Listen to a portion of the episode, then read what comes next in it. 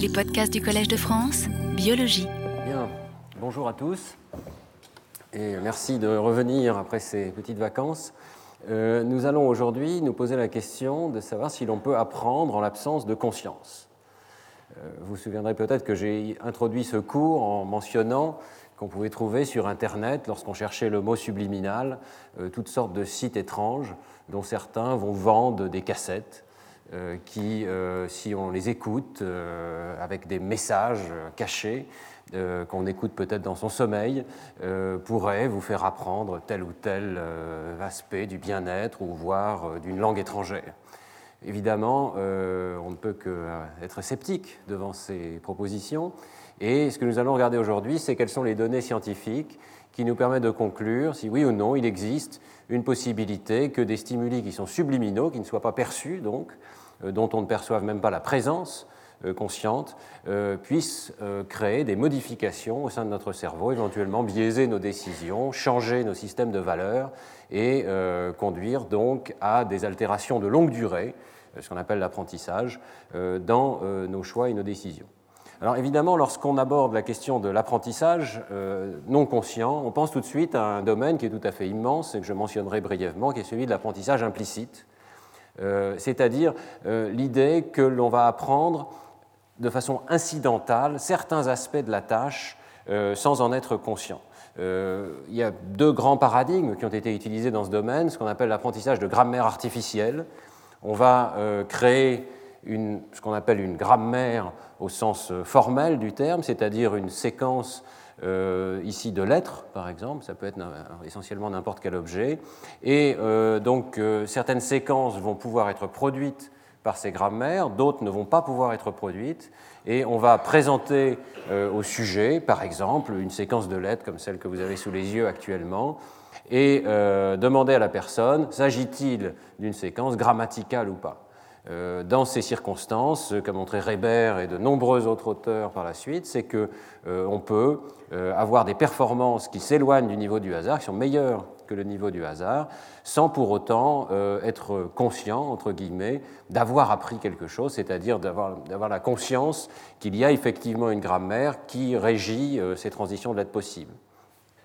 Un deuxième paradigme qui est tout à fait classique, c'est celui de l'apprentissage de séquences qui a été notamment étudié par Axel Clermans et McClelland, euh, dans lequel on va présenter ce même type de grammaire sous forme de transition d'un essai à l'autre. Le sujet va avoir l'impression de réaliser une tâche psychologique tout à fait standard. Merci. Et euh, pourtant, à l'intérieur de cette transition d'essai en essai, il va y avoir certaines probabilités euh, qui ne sont pas au hasard que tel essai suive tel autre dans la séquence. Et euh, comme vous voyez sur ce diagramme ici, les temps de réaction du sujet vont évidemment s'accélérer au cours de l'expérience, ne fût-ce que parce qu'il y a un effet d'apprentissage non spécifique qui se produit même lorsque les essais sont rigoureusement, euh, se suivent rigoureusement au hasard. Mais s'il y a une séquence cachée dans l'expérience, eh bien, euh, le sujet va s'accélérer encore plus. Il va donc y avoir une forme d'apprentissage implicite qui fait que ces temps de réaction s'accélèrent sous forme d'une espèce d'anticipation de l'essai suivant. Et euh, cet apprentissage de séquence peut se produire, euh, nous disent ces auteurs, alors que euh, le sujet n'a pas conscience qu'il y a une séquence qui est cachée dans l'expérience. En fait, je parlerai assez peu de ce domaine de l'apprentissage implicite parce qu'il me semble qu'il n'obéit pas exactement à la définition de ce qu'on souhaiterait avoir quand on parle d'apprentissage non conscient. en effet, dans ces expériences, il faut bien voir que les stimuli eux-mêmes sont parfaitement conscients.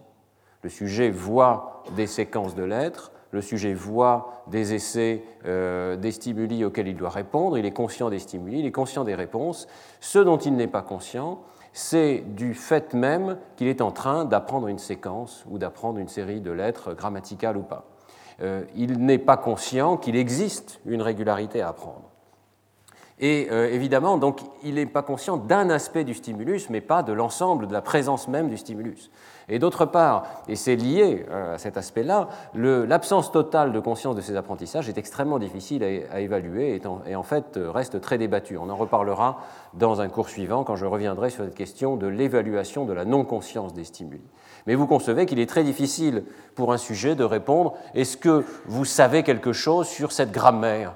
Qui vous permet de générer des chaînes de caractères ou pas. Par exemple, il se pourrait que le sujet réponde mieux que le hasard pour dire que cette chaîne n'est pas grammaticale, elle ne peut pas être générée par cette grammaire ici à droite, simplement parce que le sujet, euh, quelque part, a appris qu'un V ne peut pas précéder un M dans cette grammaire.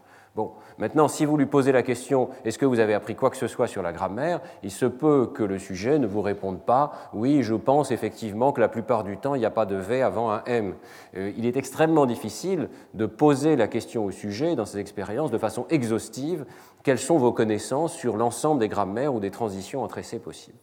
Donc, la mesure même de la conscience de ce que le sujet a appris est extrêmement difficile dans ces expériences. Et pour cette raison, il me semble qu'elles n'obéissent pas exactement au sujet du cours d'aujourd'hui, c'est-à-dire l'apprentissage sans conscience. En réalité, la question que je veux poser aujourd'hui est une question beaucoup plus restreinte.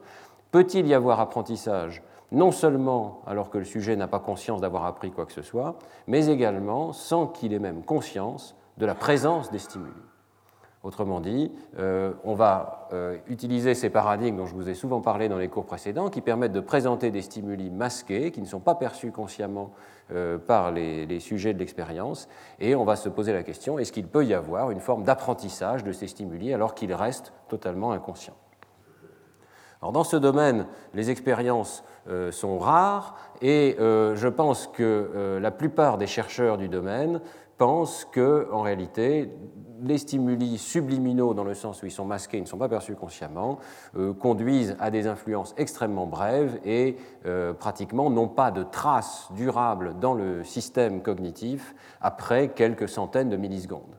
Autrement dit, l'influence d'un stimulus subliminal, tout le monde s'accorde à penser qu'elle est extrêmement courte. il y a un certain nombre d'expériences qui le montrent très directement. Euh, pour l'illustrer, j'ai choisi ici une expérience tout à fait récente, euh, due à l'équipe d'Emmanuel Dupoux, avec Sid Quider et Vincent de Gardel, euh, qui utilise une forme d'amorçage très élégante qu'ils ont inventée, qui est un amorçage dans la modalité auditive. c'est intéressant hein, parce que ça ouvre la modalité auditive à ces études de l'amorçage subliminal, alors que la plupart des études sont visuelles. Euh, je vous ai déjà parlé donc, de ce paradigme dans lequel il y a une cible qui est un mot qui est tout à fait conscient, qui est un mot euh, présenté normalement, qu'on entend, et le sujet doit faire une tâche de décision lexicale, donc il doit décider s'il s'agit effectivement d'un mot ou si c'est un pseudo-mot qui n'est pas dans le dictionnaire français. Et précédant ce mot cible, il y a une amorce, et cette amorce euh, est rendue subliminale euh, en combinant plusieurs facteurs. Elle est d'abord accélérée, vous voyez qu'elle est comprimée dans le temps par un algorithme informatique, elle est plus faible en intensité, et elle est présentée entourée de euh, stimuli qui sont comme du bruit verbal. Ce sont en fait des mots qui sont joués à l'envers et qui donc produisent une espèce de bruit verbal au sein duquel on ne parvient pas à détecter l'amorce auditive. Et alors, ici, Emmanuel Dupoux et ses collaborateurs font une manipulation tout à fait élégante pour démasquer le mot. Le mot est masqué lorsqu'on entend dans les deux oreilles simultanément euh, ce bruit verbal, l'amorce, et ce mot euh, extrêmement intense qui, lui, est tout à fait conscient. Il suffit de décaler de quelques euh, centaines de microsecondes, donc c'est une manipulation extraordinairement fine, le message qui vient dans l'oreille gauche et dans l'oreille droite uniquement pour les objets qui sont en vert ici, qui sont les masques, hein, qui sont ce bruit verbal. Il suffit donc de les décaler de quelques centaines de microsecondes pour que la perception du sujet change radicalement et qu'il perçoive de façon spatialisée les masques dans une oreille, vous voyez, ça vient de la gauche, on perçoit que ça vient de la gauche, alors que les amorces et les cibles continuent d'être perçus au centre parce qu'il n'y a pas ce décalage entre les deux oreilles. Autrement dit, donc avec un tout petit décalage dans le stimulus, une manipulation minimale, eh bien, la perception du sujet change. Il a la perception que euh, ce bruit verbal peut être filtré parce qu'il vient d'une position spatiale différente, et il a l'impression d'entendre cette fois-ci clairement l'amorce et le masque. On peut donc contraster euh, de cette manière tout à fait élégante des stimuli qui sont non conscients et des stimuli qui sont conscients. Et alors, ce que trouvent Emmanuel Dupoux et ses collaborateurs avec cette tâche de décision lexicale, c'est que l'effet d'amorçage non conscient décroît de façon extrêmement rapide en fonction de l'intervalle entre l'amorce et la cible, alors que euh, c'est exactement le contraire, ou en tout cas l'apprentissage, excusez-moi, l'amorçage est essentiellement constant lorsque les stimuli sont supraliminaux, ils sont donc conscients. Vous voyez que ici on a la quantité d'amorçage en fonction du décalage entre l'amorce et euh, la cible, et vous voyez qu'on a un petit effet d'amorçage significatif à des intervalles extrêmement brefs. Essentiellement, ici, il n'y a pas de blanc entre l'amorce et la cible. On obtient à ce moment-là un petit effet d'amorçage de l'ordre d'une vingtaine de millisecondes, et que cet effet d'amorçage décroît extrêmement rapidement. Et lorsqu'on a atteint, disons, un peu plus d'une demi-seconde ici, eh bien, l'effet d'amorçage a essentiellement disparu lorsqu'il est subliminal, alors qu'il reste euh, important lorsque le stimulus est conscient. Bon, c'est un résultat qui est extrêmement classique dans la, psychologie de l'amorçage subliminal, c'est-à-dire qu'on a l'impression que l'effet des amorces subliminales en fonction du temps s'écroule de façon euh, rapide, alors que la conscience permet de garder en mémoire de travail un stimulus et donc de le propager, d'avoir un effet beaucoup plus important à travers le temps. Euh, je vous avais parlé par exemple des expériences de Greenwald et collaborateurs dans Science en 1996 qui faisaient un amorçage visuel avec une classification des stimuli en fonction de leur contenu émotionnel. Et dans cette expérience de Greenwald, il y a plusieurs euh, expériences dans lesquelles le délai entre l'amorce et la cible est manipulé, et là encore, les effets d'amorçage subliminal, qui sont de toute façon assez faibles, hein, n'existent que lorsque le SOA, donc l'asynchronie entre l'amorce et la cible, est extrêmement brève, et dès qu'on dépasse quelques centaines de millisecondes, vous voyez qu'il y a un écroulement de l'effet d'amorçage, qui donc ne résiste pas à un petit délai. Tout ceci est compatible avec l'idée que être conscient d'un stimulus, c'est être capable de le conserver en mémoire de travail, et euh, qu'inversement, donc un stimulus subliminal ne crée qu'une sorte d'impulsion transitoire dans le système qui est, réelle, qui est mesurable, mais qui ne dure pas. Et euh, on peut euh, aller, en suivant Lionel Nakache dans le livre Le Nouvel Inconscient, jusqu'à cette espèce de sentence pseudo-lacanienne. Lionel Nakache nous dit, je trouve que c'est assez amusant et mémorable, l'inconscient est structuré comme une exponentielle décroissante. Ce qu'il veut dire par là, c'est que les effets euh, d'amorçage subliminal, les effets de traitement non conscient ne sont pas durables, ils sont comme euh, un effet transitoire dans le système, et on le voit dans d'autres tâches. Ici, c'est la tâche de Sperling, euh, que beaucoup d'entre vous connaissent, je n'insisterai pas, mais qui montre qu'il y a une espèce de mémoire transiente dans le système qui s'écroule avec cette forme, vous voyez, parfaitement exponentielle, un très psychophysique ici. qui montre donc qu'il y a une information qui ne reste pas dans le système si elle n'est pas amplifiée par l'attention consciente.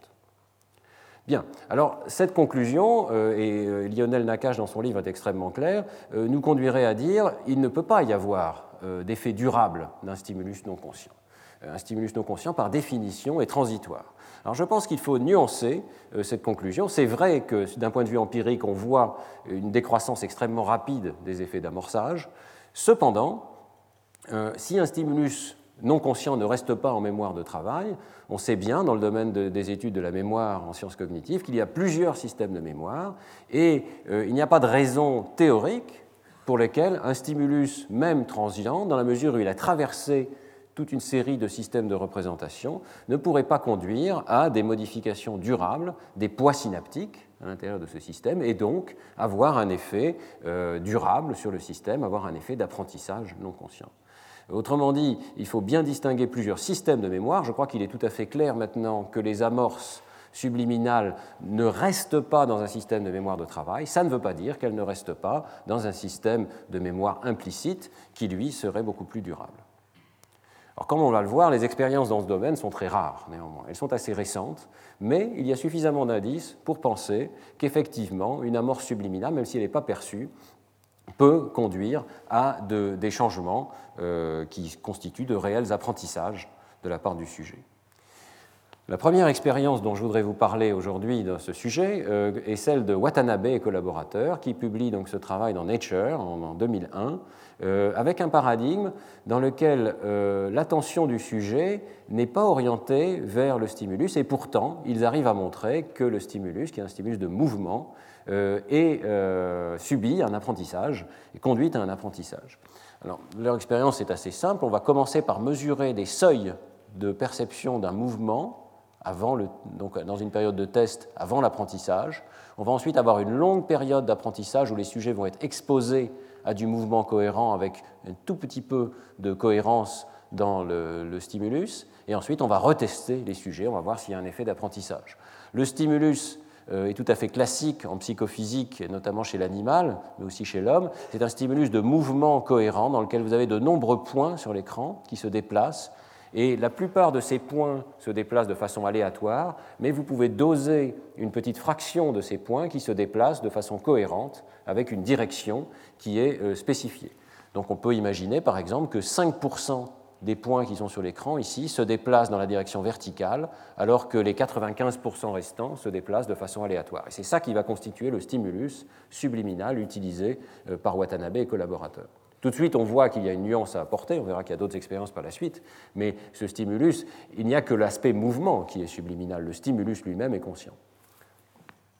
Alors, toutefois, euh, il y a un aspect intéressant euh, également dans la tâche de Watanabe, c'est que ce stimulus n'est pas pertinent pour la tâche. La tâche du sujet n'est pas de faire attention au mouvement, qui est en permanence sur l'écran, mais c'est de faire attention à des lettres qui sont présentées au point central ici, et le sujet doit euh, rapporter l'identité des lettres qui sont présentées dans une couleur, plutôt un niveau de gris ici légèrement différent. Donc le sujet se concentre sur cette tâche, et cette tâche est extrêmement difficile. Vous voyez que les, taux de succès des sujets passent de 60% en début d'expérience à 80% en fin d'expérience, ce qui veut dire que même après un apprentissage considérable, le sujet a du mal à voir ces lettres qui défilent extrêmement rapidement avec des distracteurs ici au centre de l'écran. Et donc euh, toute son attention est concentrée sur les lettres et non pas sur les stimuli de mouvement qui entourent ces lettres. D'autre part, le stimulus de mouvement à 5% de mouvement cohérent aussi, est essentiellement invisible pour les sujets. Une expérience préliminaire suggère que les sujets ne parviennent pas à détecter la présence de mouvements cohérents parmi euh, ces 95% de points qui ont un mouvement incohérent. Et c'est seulement à partir de 6, 7 ou 8% de mouvements cohérents que le sujet parvient à le détecter. Donc on a un stimulus qui est à la fois invisible et auquel le sujet ne fait pas attention, qui n'est pas pertinent pour la tâche. Par ailleurs, cette phase d'exposition, ici au centre, eh euh, est considérable et dure plusieurs centaines, ou plutôt plusieurs milliers d'essais, 20 hein. blocs de 960 essais, donc ça fait presque 20 000 essais euh, pendant lesquels il peut y avoir un effet d'apprentissage. Euh, vous voyez que c'est considérable et ça va permettre de nuancer le résultat final qui est un petit effet d'apprentissage non conscient. Donc, la première expérience de Watanabe est réalisée de cette manière-ci. Avant et après l'apprentissage, on présente des stimuli de mouvement cohérents avec 5% ou 10% de cohérence et on demande au sujet quelle est la direction du mouvement, c'est un choix forcé, quelle est la direction du mouvement euh, qui est présent dans euh, ces euh, présentations? vous voyez que la courbe en bleu clair ici indique la performance à 10% de cohérence après l'apprentissage par rapport à la performance avant l'apprentissage voyez qu'avant l'apprentissage, 10% de cohérence, ça n'est pas suffisant pour que le sujet arrive à dire quelle est la direction. Après l'apprentissage, mais qui n'est pas un apprentissage du mouvement lui-même, mais vous avez vu, hein, une attention portée sur les lettres, eh bien, la perception du mouvement dans la direction qui a été exposée euh, s'améliore considérablement, uniquement autour de cette direction. Vous voyez qu'il n'y a pas d'apprentissage pour des directions qui n'ont pas été présentées au sujet. C'est quand même extrêmement intéressant. Ça signifie qu'une direction qui a été privilégiée pendant 20 000 essais sans que le sujet y fasse attention subit un apprentissage particulier. Et ce qui est tout à fait intéressant également, c'est de voir qu'à 5% de cohérence, qui est le stimulus auquel les sujets ont été exposés pendant l'apprentissage, eh bien, il n'y a pas de changement. Vous voyez que la courbe reste exactement au niveau du hasard, euh, sans qu'il euh, y ait euh, ce pic de meilleures réponses autour de la position qui a été exposée au sujet. Et euh, un groupe contrôle qui n'a pas été exposé au stimuli dans l'intervalle, mais qui a le même, euh, la même situation de test et de retest, ici, vous voyez, n'a aucun effet de changement particulier. Donc c'est bien l'exposition au stimuli à 5% qui a créé cet effet d'apprentissage, mais euh, il est intéressant de voir que les stimuli à 5% eux-mêmes n'ont pas conduit à des changements de réponse, parce que ça veut dire que le stimulus est resté subliminal. Ce n'est pas le cas qu'au milieu de l'expérience, le sujet a commencé à prendre conscience qu'il pouvait y avoir un mouvement cohérent dans le stimulus. Donc tout au long de l'apprentissage, le sujet n'est pas conscient qu'il est exposé à un mouvement particulier, mais cela change sa capacité de percevoir ce mouvement à la fin de l'apprentissage. L'expérience est répliquée euh, de plusieurs manières et euh, l'effet est tout à fait systématique, voyez ici. Euh, ici, la réplication consiste simplement en une tâche de détection du mouvement. Le sujet doit dire s'il y a un mouvement cohérent ou simplement du mouvement aléatoire. Et vous voyez qu'il fait un petit peu mieux dans sa détection à 10% de cohérence, précisément dans la direction qui a été euh, présenté au sujet. Et dans cette tâche ici à droite, le sujet fait un jugement pareil différent. On lui présente deux mouvements. Il doit dire euh, si les deux sont dans la même direction ou pas. Et à nouveau, vous voyez qu'il a des performances un petit peu meilleures après l'apprentissage, précisément dans la direction qui a été exposée. Autrement dit, un stimulus qui a été exposé mais qui n'est pas pertinent pour la tâche a conduit à un apprentissage. Alors, euh, est-ce que c'est pour autant un apprentissage passif? C'est évidemment la question qui doit nous occuper, puisque euh, ce mythe, je dirais, de l'apprentissage subliminal voudrait que l'on puisse simplement être exposé de façon passive à des stimuli non conscients et les apprendre. Ça n'est évidemment pas le cas dans l'expérience de, de Watanabe au départ. Euh, l'expérience est une situation, au contraire, dans laquelle l'attention du sujet est extrêmement focalisée sur l'écran, même si elle n'est pas focalisée sur les stimuli en mouvement eux-mêmes. Le sujet est engagé dans une tâche et il reçoit des renforcements. Alors, dans une expérience ultérieure, Zeitz et Watanabe, toujours dans Nature, en 2003, montrent que euh, l'obtention du signal de renforcement est absolument cruciale. Dans cette nouvelle expérience, il y a une direction de mouvement qui est présentée euh, tout autant que les autres, mais qui est appariée avec les cibles, tandis que les autres directions apparaissent aléatoirement avec exactement la même fréquence. Donc la fréquence d'exposition de toutes ces directions de mouvement est exactement la même, mais une direction particulière de mouvement, ici pour illustration la direction verticale, est associée à la présence de cibles, qui sont, vous voyez ici, les lettres en un gris un petit peu plus clair. Donc euh, le sujet examine euh, ces cibles, il rejette toutes les cibles qui sont en noir, il prête une attention particulière aux cibles qui sont en blanc, parce que ce sont les lettres blanches qu'il doit rapporter dans l'expérience, et celles-ci, et uniquement celles-ci, sont appariées avec la direction verticale. La nuance ici, c'est que toutes les directions de mouvement sont exposées, mais une seule est renforcée en quelque sorte indirectement parce qu'elle est associée à la cible de la tâche. Et euh, ce que montre Zaitse Watanabe, c'est que l'apprentissage ne survient que pour les directions de mouvement qui sont associées au renforcement, qui sont associées à la tâche particulière que doit faire le sujet. Autrement dit, ce n'est pas l'exposition en elle-même à des stimuli qui suffit à l'apprentissage. Ce qu'il faut, c'est un appariement avec un renforcement, y compris un renforcement qui vient d'une autre tâche le pic de réponse ici n'existe que pour la direction qui a été renforcée à nouveau, hein, que pour la cohérence à 10%, sans qu'il y ait de changement dans la capacité de percevoir les stimuli auxquels le sujet a été exposé, qui sont les stimuli à 5% de cohérence. Donc l'apprentissage, en quelque sorte, euh, bénéficie d'un renforcement qui vient d'une autre tâche. Et ceci est confirmé par un autre article du même euh, groupe de chercheurs euh, qui euh, étendent cette situation au cas dont on avait discuté du clignement attentionnel, une situation un petit peu différente où le sujet doit détecter deux cibles, T1 et T2, et lorsque l'intervalle entre T1 et T2 est très court, a des difficultés à détecter T2 et dans certaines conditions n'est pas capable de détecter T2 ou en tout cas diffère sa réponse, crée un effet qu'on appelle de période psychologique réfractaire, où la réponse à T2 est différée dans le temps. Alors vous voyez qu'ici, euh, dans cette expérience, une direction de mouvement dans les stimuli, donc distracteurs, dans le fond de l'image, est appariée euh, aux cibles T2 qui sont tardives, qui viennent après un long intervalle après la cible T1, alors qu'une autre direction de mouvement est appariée aux cibles T2 qui surviennent pendant le clignement intentionnel et qui donc euh, surviennent à un moment où le sujet a son attention qui est distrait parce qu'il est distraite parce qu'il est mobilisé par la détection de la cible T1. Et euh, ce que montrent les résultats ici, c'est que si on regarde la différence entre avant et après apprentissage en fonction du niveau de cohérence des stimuli de mouvement, eh bien, il y a un effet d'apprentissage, dit, il y a une différence entre ces deux courbes. Pour les stimuli de mouvements qui sont appariés avec la cible tardive, donc qui survient en dehors du clignement intentionnel, mais il n'y a pas d'effet d'apprentissage pour les stimuli qui sont appariés aux cibles qui surviennent pendant le clignement intentionnel. Autrement dit, là encore, l'apprentissage est peut-être subliminal dans le sens où le stimulus auquel on est exposé n'est pas détectable, le sujet ne peut pas détecter le mouvement, mais l'apprentissage n'est pas passif dans le sens où il faut que les ressources attentionnelles du sujet soient engagées au moment précis où le stimulus est présenté. Donc ça n'est pas un apprentissage aussi euh, immédiat et passif, si vous voulez, qu'on pourrait le penser.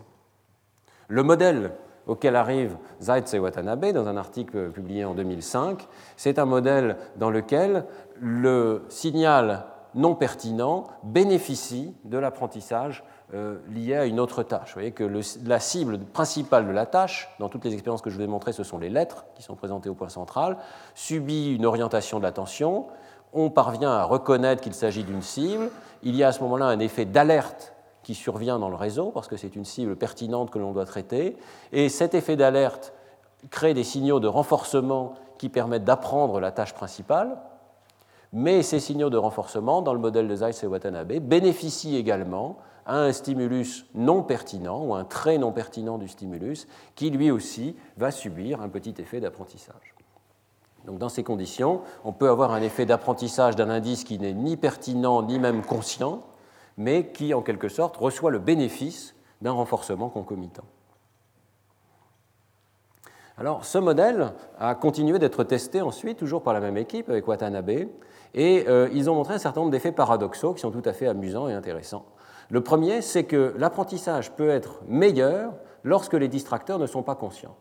Dans le modèle précédent, le bénéfice de l'apprentissage, euh, je dirais, euh, affecte des stimuli qui ne sont pas pertinents, mais on peut imaginer que si le sujet savait que ces stimuli existent, ne sont pas pertinents, il pourrait peut-être filtrer, inhiber cet euh, écoulement de l'effet d'apprentissage vers des stimuli non pertinents. Ce serait dans son avantage de parvenir à inhiber cet effet d'apprentissage non pertinent.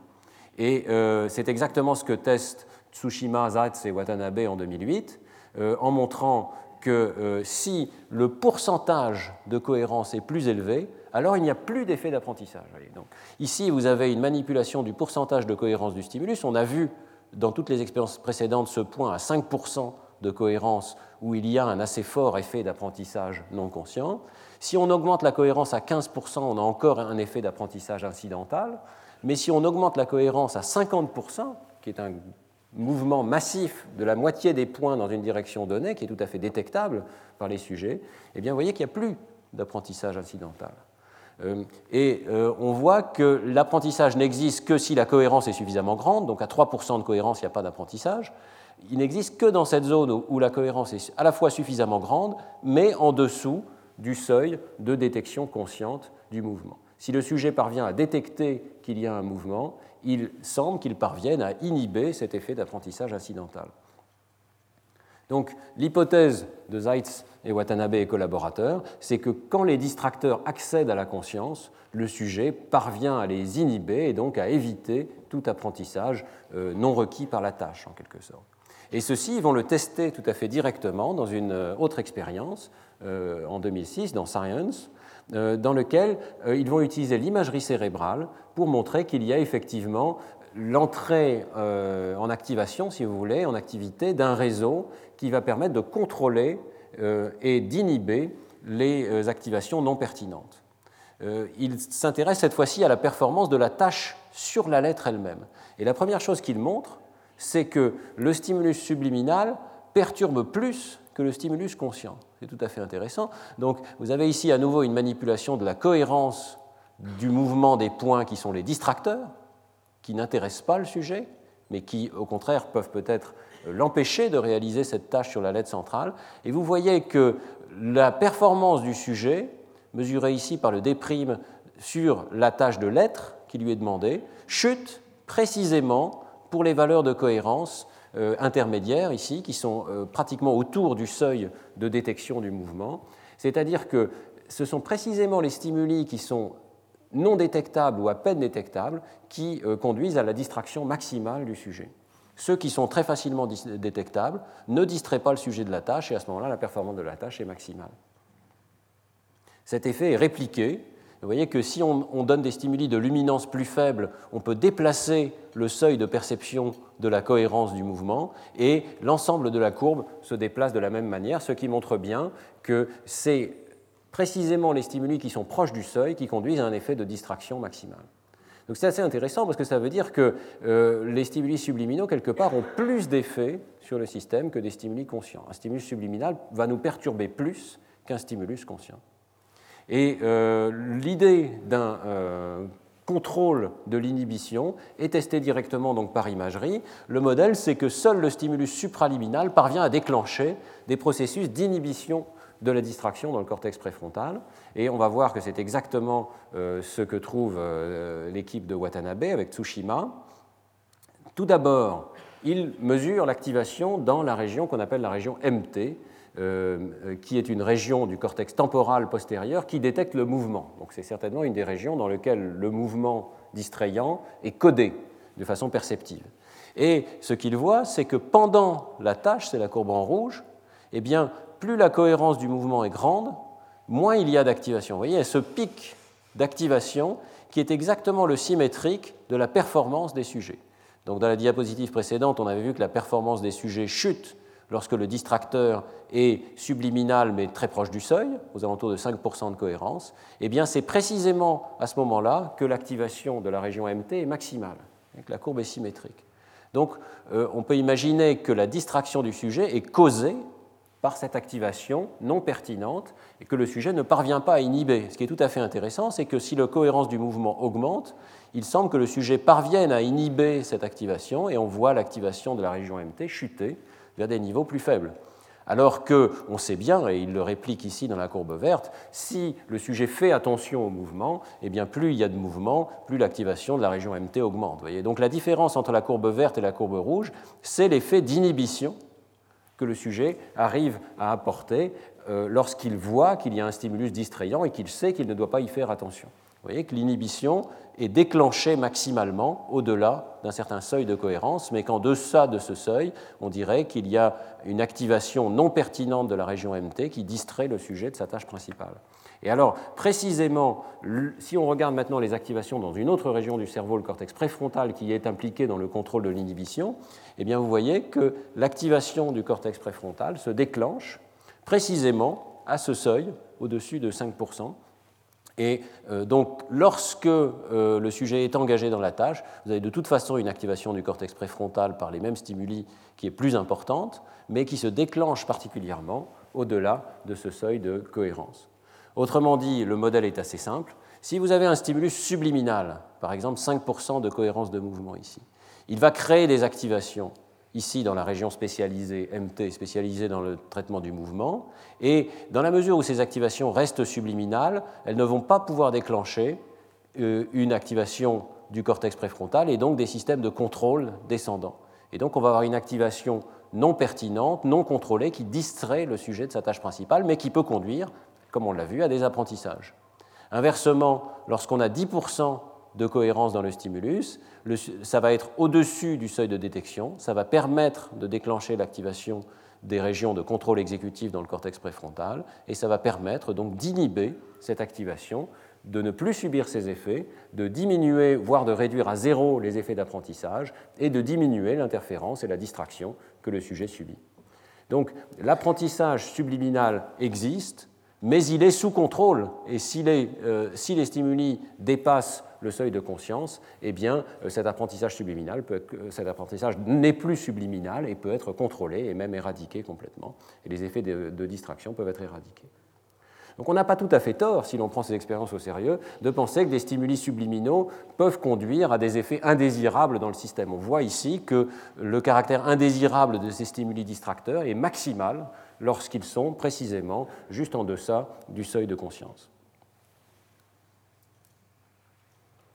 En conclusion de cette série d'expériences de Zeitz et Watanabe, on peut dire qu'une euh, forme d'apprentissage subliminal existe dans des conditions bien précises où les stimuli non conscients sont présentés juste en dessous du seuil de détectabilité et où le sujet, euh, loin d'être passif, hein, effectue une tâche qui demande de l'attention. Il est récompensé par des signaux de renforcement qui sont appariés avec les stimuli subliminaux. Autrement dit, un stimulus subliminal euh, subir un apprentissage, bénéficie d'un apprentissage conscient concomitant. Alors, ces expériences soulèvent quand même euh, beaucoup de questions, et euh, on peut en mentionner quelques-unes. D'abord, aucune des expériences de Watanabe et collaborateurs ne compare directement l'apprentissage conscient avec l'apprentissage non conscient des mêmes stimuli. Autrement dit, on peut penser quand même que l'apprentissage serait encore plus rapide et plus efficace si l'attention était orientée vers le stimulus. il n'y a aucune preuve dans ces recherches que l'apprentissage subliminal peut euh, avoir une efficacité supérieure à un apprentissage euh, qui serait conscient. Et il y a toutes les raisons de penser le contraire lorsqu'on voit qu'ici, il y a 20, 000 essais avec un stimulus en deçà du seuil pour conduire à un petit changement de la perception du mouvement.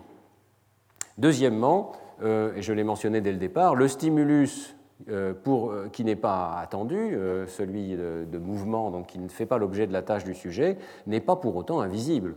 Euh, il est tout à fait clair que seule la cohérence de son mouvement, donc un de ses traits perceptifs, n'est pas détectable, mais le stimulus lui-même est conscient. Et on pourrait se demander si l'apprentissage subliminal serait possible lorsque la présence même d'un stimulus est indétectable. On va voir qu'il y a des expériences euh, qui testent cet aspect-là.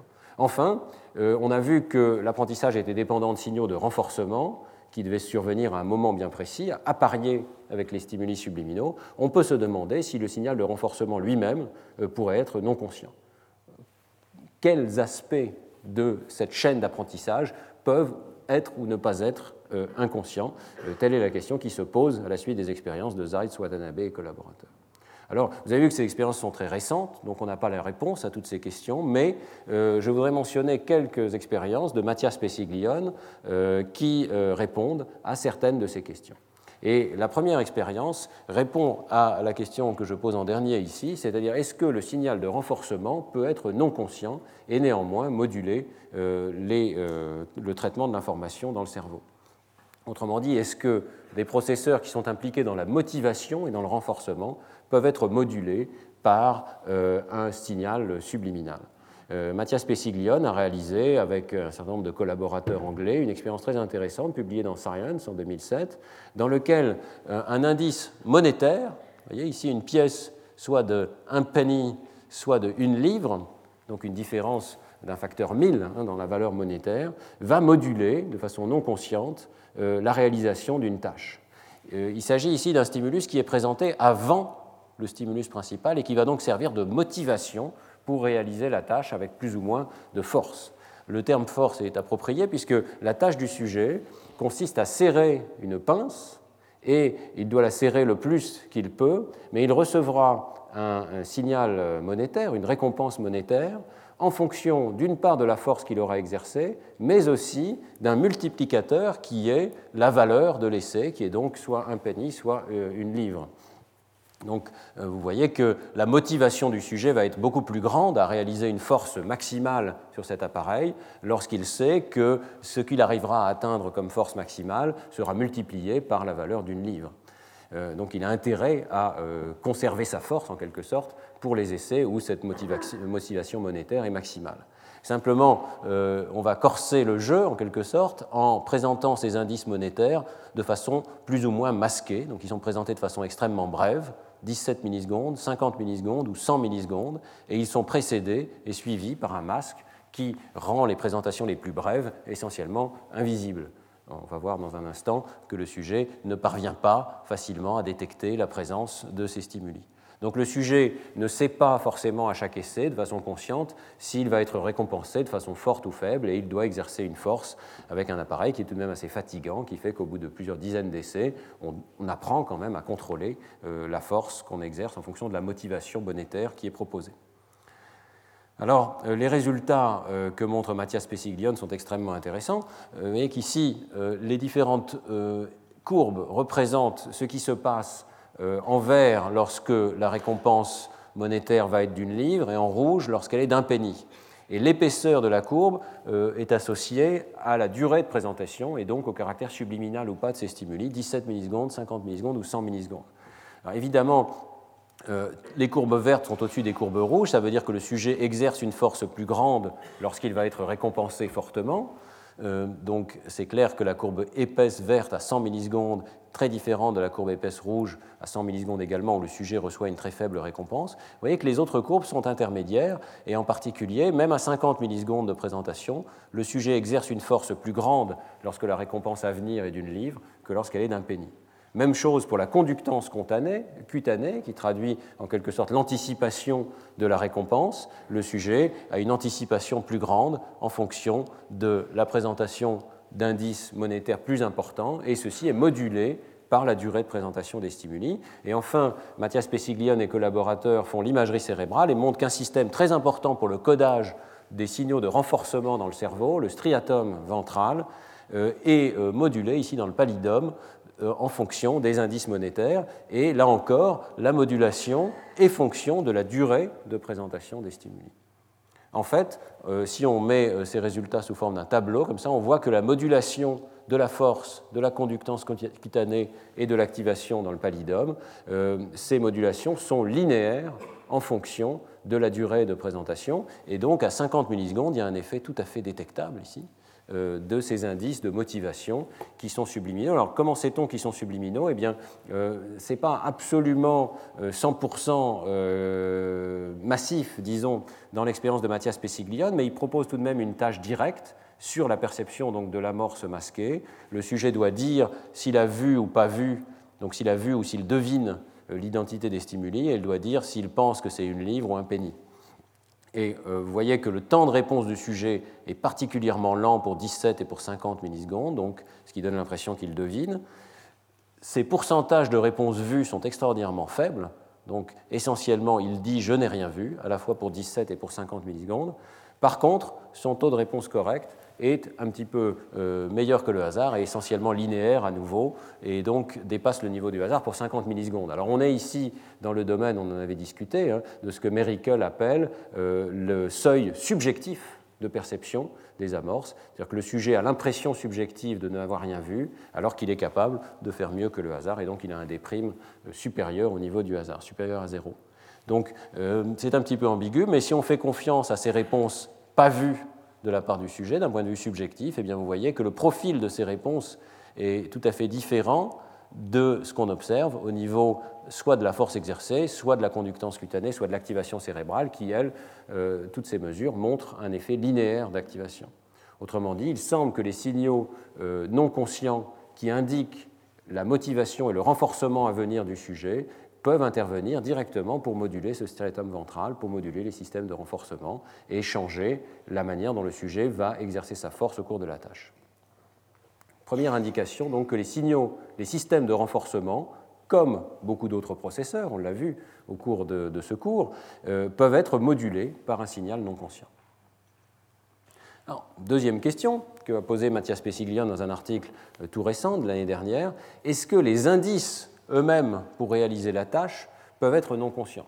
Euh, est-ce que, euh, pour aller plus au-delà des expériences présentées par Watanabe, on peut avoir un apprentissage avec des indices qui ne sont jamais perçus consciemment au cours de la tâche? Pour poser cette question, Mathias Pessiglione va modifier légèrement sa tâche. Il va toujours avoir un renforcement monétaire qui vient cette fois-ci à la fin et euh, qui est tout à fait conscient. Mais ce qui va être non conscient, ce sont les indices qui permettent au sujet de prendre sa décision ou pas. Alors, la tâche qu'il propose est la suivante. Vous euh, voyez un stimulus visuel qui consiste en un masque et un autre masque. Entre les deux, il y a un indice visuel, mais vous ne le voyez jamais. Vous n'avez pas le, sentiment qu'il y a quoi que ce soit de présent sur l'écran. Et on vous dit, vous devez essayer de deviner quand est-ce qu'il faut appuyer sur le bouton ou pas. à chaque essai, vous voyez ces masques, rien d'autre. Vous n'avez pas d'indication consciente particulière qui vous dit ce que vous devez faire, mais vous recevez un renforcement monétaire. Suivant que vous appuyez ou pas sur le bouton, vous devez décider j'appuie ou j'appuie pas, et on vous dit à cet essai vous avez appuyé, vous avez gagné une livre, à l'autre essai vous n'avez pas appuyé, vous n'avez rien gagné, etc. Le sujet dispose uniquement de ces indications-là pour essayer de maximiser son renforcement. Mais ce qu'il ne sait pas, c'est qu'il y a des indices invisibles qui sont présentés donc entre ces deux masques, et qu'il euh, y a en fait plusieurs sortes d'indices. Un indice est neutre, ça veut dire que que le sujet décide d'appuyer ou pas, il va recevoir de toute façon euh, un renforcement nul, aucune, euh, aucune récompense monétaire. Un autre indice est renforçant dans la mesure où si le sujet décide d'appuyer, il va gagner une livre, s'il n'appuie pas, il ne gagne rien. Et un autre indice, avec une identité visuelle différente, euh, conduit à une punition monétaire dans la mesure où si le sujet appuie, il va perdre une livre, s'il n'appuie pas, il ne perd rien. vous voyez que euh, ici, on est vraiment dans un domaine d'un design tout à fait épuré, où on va vraiment poser la question de l'apprentissage non conscient. Est-ce qu'il est possible que ces indices qui ne sont jamais vus par le sujet modulent la décision qu'il prend d'appuyer ou de ne pas appuyer sur un bouton? L'apprentissage dans ces situations peut être modélisé, c'est peut-être l'aspect le plus intéressant de cet article, il peut être modélisé par un modèle quantitatif des choix des sujets, ce qu'on appelle une architecture acteur critique. Euh, ne vous laissez pas effrayer par ces équations, c'est relativement simple. L'idée est la suivante, le sujet, ou plutôt le cerveau du sujet, puisque le sujet n'est pas conscient euh, du, stimulus, mais l'idée c'est qu'il va y avoir un calcul fondé sur l'identité du stimulus qui va conduire à l'attribution d'une valeur au stimulus. Donc chaque stimulus est associé à une valeur prédite. Le système anticipe sur le renforcement qu'il va recevoir à la fin. Cette valeur va permettre de choisir avec une certaine probabilité de décider d'appuyer sur le bouton ou de ne pas appuyer. Donc vous voyez que la probabilité, pour ceux qui euh, peuvent décoder cette équation, est une fonction sigmoïde de la valeur. Plus la valeur est grande, plus la probabilité va être importante de choisir l'action euh, d'appuyer sur le bouton. Plus la valeur est faible ou négative, moins la probabilité va être grande, et donc plus le sujet va se euh, réfréner d'appuyer sur le bouton. Et puis, cette valeur, donc, qui était une prédiction du renforcement qu'on va obtenir à la fin, va être comparée au renforcement effectif. On va obtenir un signal qu'on appelle une erreur de prédiction, qui est cette valeur delta ici, qui est la différence entre le renforcement obtenu et le renforcement prédit par le sujet. Et cette erreur de prédiction va être utilisée pour mettre à jour la valeur pour l'essai suivant. Vous voyez que si ce signal est nul, c'est-à-dire qu'on a parfaitement prédit la valeur, alors on ne fait aucun changement à la valeur prédite, mais si ce signal est positif, c'est-à-dire qu'on avait sous-estimé la valeur de l'action appuyée sur le bouton, eh bien on va augmenter la valeur prédite pour l'essai suivant et inversement. Donc on va avoir un ajustement progressif des signaux de valeur qui conduisent à prendre la décision. C'est un modèle extrêmement simple, c'est ce qu'on appelle la loi de Rescola-Wagner, hein, avec un système fondé sur un jugement de valeur. Alors, voilà les données euh, observées par Mathias Pessiglione et collaborateurs. En fonction des essais qui s'écoulent dans l'expérience, c'est le pourcentage de réponses avec appui sur le bouton, le pourcentage de fois où le sujet a décidé d'appuyer ou de ne pas appuyer sur le bouton. Et vous voyez immédiatement que pour l'indice subliminal qui est renforcé positivement lorsqu'on appuie les réponses d'école, le sujet commence à répondre à peu près à 65%, voire 70% euh, d'appui sur le bouton. Inversement, pour le stimulus qui est puni, c'est-à-dire qu'on perd de l'argent lorsqu'on appuie sur le bouton, le sujet appuie de moins en moins sur le bouton, et le stimulus neutre est entre les deux ici. Le modèle théorique permet de rendre compte de ces courbes. Vous voyez que le modèle théorique ajuste la forme de ces courbes avec seulement deux paramètres libres qui sont la vitesse d'apprentissage et euh, la probabilité, ce qu'on appelle la température dans le système, la probabilité de prendre une décision au hasard ou pas. Euh, les sujets gagnent donc de l'argent. Vous voyez qu'à la fin de l'expérience, même si les sujets ne voient toujours pas les stimuli, ils ont l'impression de décider un petit peu avec leur intuition s'ils vont appuyer ou pas sur le bouton, eh bien ils arrivent à gagner de l'argent et tous les sujets euh, ont une performance positive dans cette tâche. Donc il y a une capacité d'apprendre à, à répondre à des indices qui ne sont pas conscients. Quelle est la preuve que les sujets ne sont pas conscients des indices? C'est évidemment très important de contrôler la conscience des indices dans ce type de tâche, d'autant que euh, c'est un petit peu surprenant hein, d'avoir 50 millisecondes, c'est déjà assez long pour la présentation d'une amorce. Mais euh, pour montrer que c'est bien subliminal, euh, Mathias Pessiglione et ses collaborateurs utilisent une tâche de jugement pareil différent, qui est assez maligne, puisqu'elle évite de présenter les stimuli consciemment et que ce que le sujet doit faire, c'est regarder ce premier essai, regarder ce deuxième essai, et essayer de dire si les deux formes sont pareilles ou différentes. Donc, euh, l'impression subjective, c'est qu'on ne voit toujours pas ces formes, mais on essaye de juger si elles sont pareilles ou différentes. Depuis le début jusqu'à la fin de l'expérience, le sujet n'a pas vu de quelle forme il s'agit. Il n'a aucune idée des formes qui sont cachées derrière les masques. Et euh, dans cette tâche de jugement pareil différent, réalisée à la fin de l'expérience, donc après un apprentissage possible, vous voyez que les sujets sont toujours au niveau du hasard, ils ont un déprime absolument nul, donc on peut considérer que ces stimuli sont non conscients. Peut-être une petite critique, c'est qu'ici il y a deux stimuli, et donc on peut imaginer que ça baisse hein, le niveau des performances par rapport à une tâche où il y aurait un seul stimulus et un jugement à choix forcé, qui serait peut-être la tâche la plus classique qui est utilisée dans cette situation. Mais néanmoins, si le sujet était conscient de ces stimuli, euh, on pourrait penser que les performances devraient décoller, et donc le fait que ces performances restent au niveau du hasard suggère qu'effectivement il n'y a pas conscience de ces stimuli.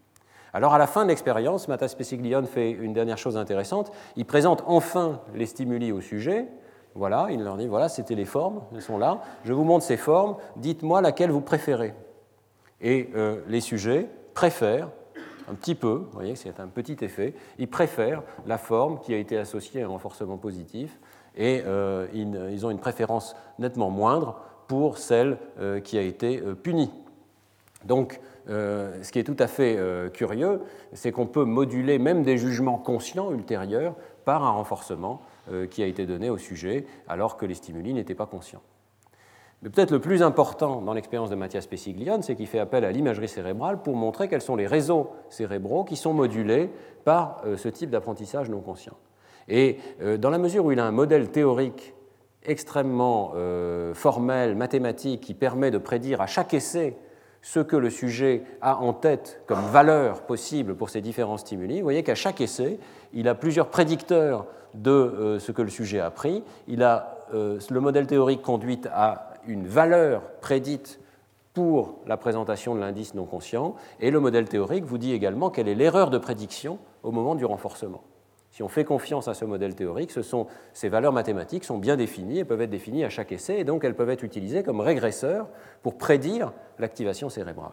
Alors évidemment, l'erreur de prédiction, c'est quelque chose de conscient, puisque le renforcement monétaire est conscient, il est donné consciemment au sujet, et donc la majorité de l'erreur de prédiction, puisque c'est la différence entre le renforcement et la valeur prédite, euh, c'est un signal qui est largement conscient. Par contre, la valeur prédite au moment où l'indice non conscient est présenté, et les deux sont séparés par un long intervalle de temps, donc on peut les séparer par imagerie cérébrale, cette valeur prédite, c'est quelque chose qui est strictement non conscient, c'est la valeur associée à un indice qu'on n'a pas vu. Vous voyez que si on fait l'imagerie cérébrale, il y a des réseaux cérébraux qui euh, corrèlent à la fois avec l'erreur de prédiction et la valeur de l'indice euh, visuel.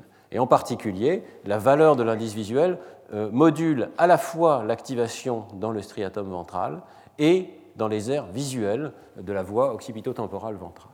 Donc il semble que les réponses, même dans le cortex visuel ici, à des formes qui n'ont jamais été vues par le sujet, soient puissamment modifiées et amplifiées pour des stimuli qui ont plus de valeur.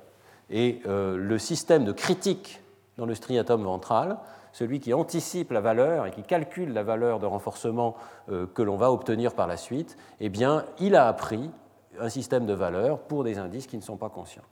On le voit très directement lorsqu'on regarde les courbes d'activation, donc ici dans le striatum ventral et ici dans le cortex visuel. Ce sont les courbes pour l'indice renforcé positivement et pour l'indice qui conduit à une punition monétaire. Vous voyez qu'il y a une activation pour l'indice qui est renforcé positivement, une déactivation du striatum ventral, donc il y a vraiment un, calcul de la valeur monotone ici. Hein. tout ceci est par rapport à la situation neutre, qui est donc à zéro ici. Euh, que le striatum ventral s'active ou se déactive en fonction, euh, en proportion directe de la valeur associée à l'indice subliminal, alors que le cortex visuel, lui, c'est intéressant, s'active systématiquement euh, avec un petit peu plus d'activation pour les indices positifs, mais aussi une très forte activation pour les indices négatifs par rapport aux stimuli neutres. Vous que le, le cortex visuel signale les indices intéressants, quelle que soit leur valeur positive ou négative. Mais cette imagerie montre bien qu'il y a tout un circuit hein, qui a été modifié à la fois dans les aires visuelles, dans les systèmes de renforcement, pour des indices qui n'ont jamais été euh, conscients. La conclusion de l'article de Pessiglione et collaborateurs est très simple. Même sans prendre conscience de la présence d'indices contextuels, notre cerveau peut apprendre leurs valeurs de renforcement et les utiliser pour biaiser nos décisions ultérieures. Donc, on n'a pas besoin d'être conscient d'un stimulus pour qu'il conduise à des effets d'apprentissage et à des biais dans la prise de décision. Mais dans cette expérience, on est conscient des renforcements. Donc il n'existe pas pour l'instant, à ma connaissance, d'expérience dans laquelle on soit à la fois non conscient des indices visuels et non conscient de leur renforcement on a, vu qu'il y avait les deux sortes d'expériences. Mathias Pessiglione a réalisé les deux sortes d'expériences. Soit on n'est pas conscient du renforcement, mais on est conscient des indices, soit on n'est pas conscient des indices, mais on est conscient de la valeur de renforcement. Alors, je terminerai par une dernière expérience qui est parue dans Science en 2008, qui confirme qu'il y a effectivement une possibilité d'apprendre à discriminer des stimuli non conscients. C'est une expérience, je passerai brièvement, qui est intéressante parce qu'elle montre que des systèmes perceptifs peuvent vraiment changer et raffiner leur système de codage euh, en fonction euh, des renforcements qui sont reçus et que des stimuli qui sont initialement non conscients peuvent franchir le seuil de conscience en fonction de cet apprentissage. Ici, euh, c'est un apprentissage olfactif dont je ne suis pas du tout spécialiste, hein, donc je passerai très brièvement, mais ils utilisent des odeurs qui sont des énantiomères sur le plan chimique, qui sont donc très proches au plan moléculaire à une symétrie près, et qui sont initialement totalement indiscriminables par les sujets.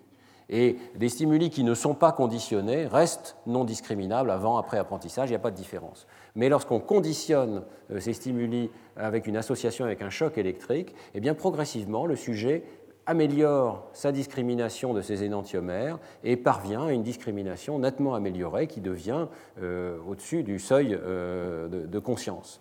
La réponse électrodermale des sujets se modifie et par imagerie cérébrale, les auteurs suggèrent que le code même de ces stimuli dans le cortex piriforme, dans l'amygdale, dans le cortex orbitofrontal est modifié. Et ce graphe ici, vous voyez que les barres d'erreur m'ennuient un petit peu parce qu'elles sont très importantes ici, mais euh, il semble que l'effet soit significatif. Ce que signifie ce graphe, c'est que le codage euh, cortical tel qu'on peut le voir euh, par imagerie cérébrale se modifie pour ces stimuli qui sont énantiomères donc qui sont très proches l'un de l'autre. Donc la diminution de la valeur de corrélation ici indique que le code cortical a commencé à se différencier pour ces deux stimuli qui au départ sont très fortement corrélés, conduisent à des activations presque identiques si vous voulez. Donc la décorrélation, d'après les auteurs, suggère un code cortical qui devient différencié en fonction de l'apprentissage pour des stimuli qui au départ sont totalement non discriminables. Une autre preuve donc qu'on euh, peut commencer avec des stimuli qui sont subliminaux, les conditionner, les associer à des renforcements et progressivement observer des effets d'apprentissage qui ici vont jusqu'à le franchissement d'un seuil de conscience. Alors, les conclusions générales que je tirerai du cours d'aujourd'hui sont les suivantes. Premièrement, un stimulus subliminal, on l'a vu au tout départ, n'entraîne qu'une activation faible et de courte durée. Autrement dit, si la variable, c'est l'activation cérébrale et la trace, euh, disons, active de la représentation du stimulus, eh bien, euh, cette trace active décroît extrêmement rapidement, suivant une courbe qui est très souvent exponentielle, et pratiquement en 500 millisecondes, en une seconde, il n'y a plus euh, d'effet détectable dans la majorité des expériences sur le plan, par exemple, de l'amorçage par répétition. Par contre, cette activation transiente, si elle survient au cours d'une cache cognitive, qu'elle est accompagnée d'un signal de renforcement conscient, peut conduire à un apprentissage à plus long terme. Et cet apprentissage va être durable, va pouvoir s'étendre à travers plusieurs sessions, voire plusieurs jours de test. Cet apprentissage peut changer le statut des stimuli. Et des stimuli qui n'étaient pas conscients au départ peuvent devenir conscients. Mais il arrive aussi, on l'a vu dans l'expérience de Zatz et Watanabe, et aussi dans l'expérience de Mathias Pessiglione, si les stimuli restent subliminaux, euh, c'est tout à fait possible, à ce moment-là, on observe tout de même des effets d'apprentissage, mais qui restent faibles.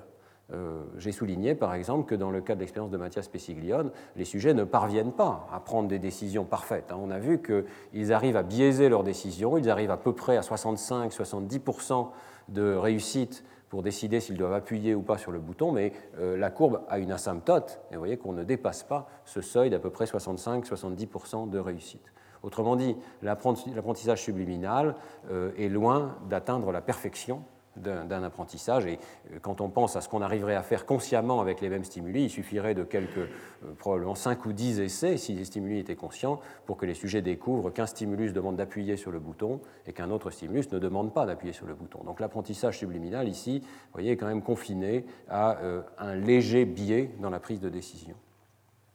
Alors, je terminerai en disant, je pense qu'il est une évidence, hein, que les formes d'apprentissage subliminal que nous avons vues aujourd'hui ne ressemblent aucunement à la vision naïve que l'on peut avoir de l'apprentissage subliminal euh, telle qu'elle est reflétée par ces commerçants qui vous vendent des cassettes subliminales. Ça n'est absolument pas un apprentissage sans effort, ça n'est absolument pas un apprentissage par simple exposition passive à des stimuli en dessous du seuil de conscience, et euh, il n'y a rien dans ce qu'on a vu aujourd'hui qui permette de penser que l'apprentissage aurait lieu si le sujet n'était pas attentif, éveillé, en train de se concentrer sur une tâche et des renforcements qu'il perçoit tout à fait consciemment.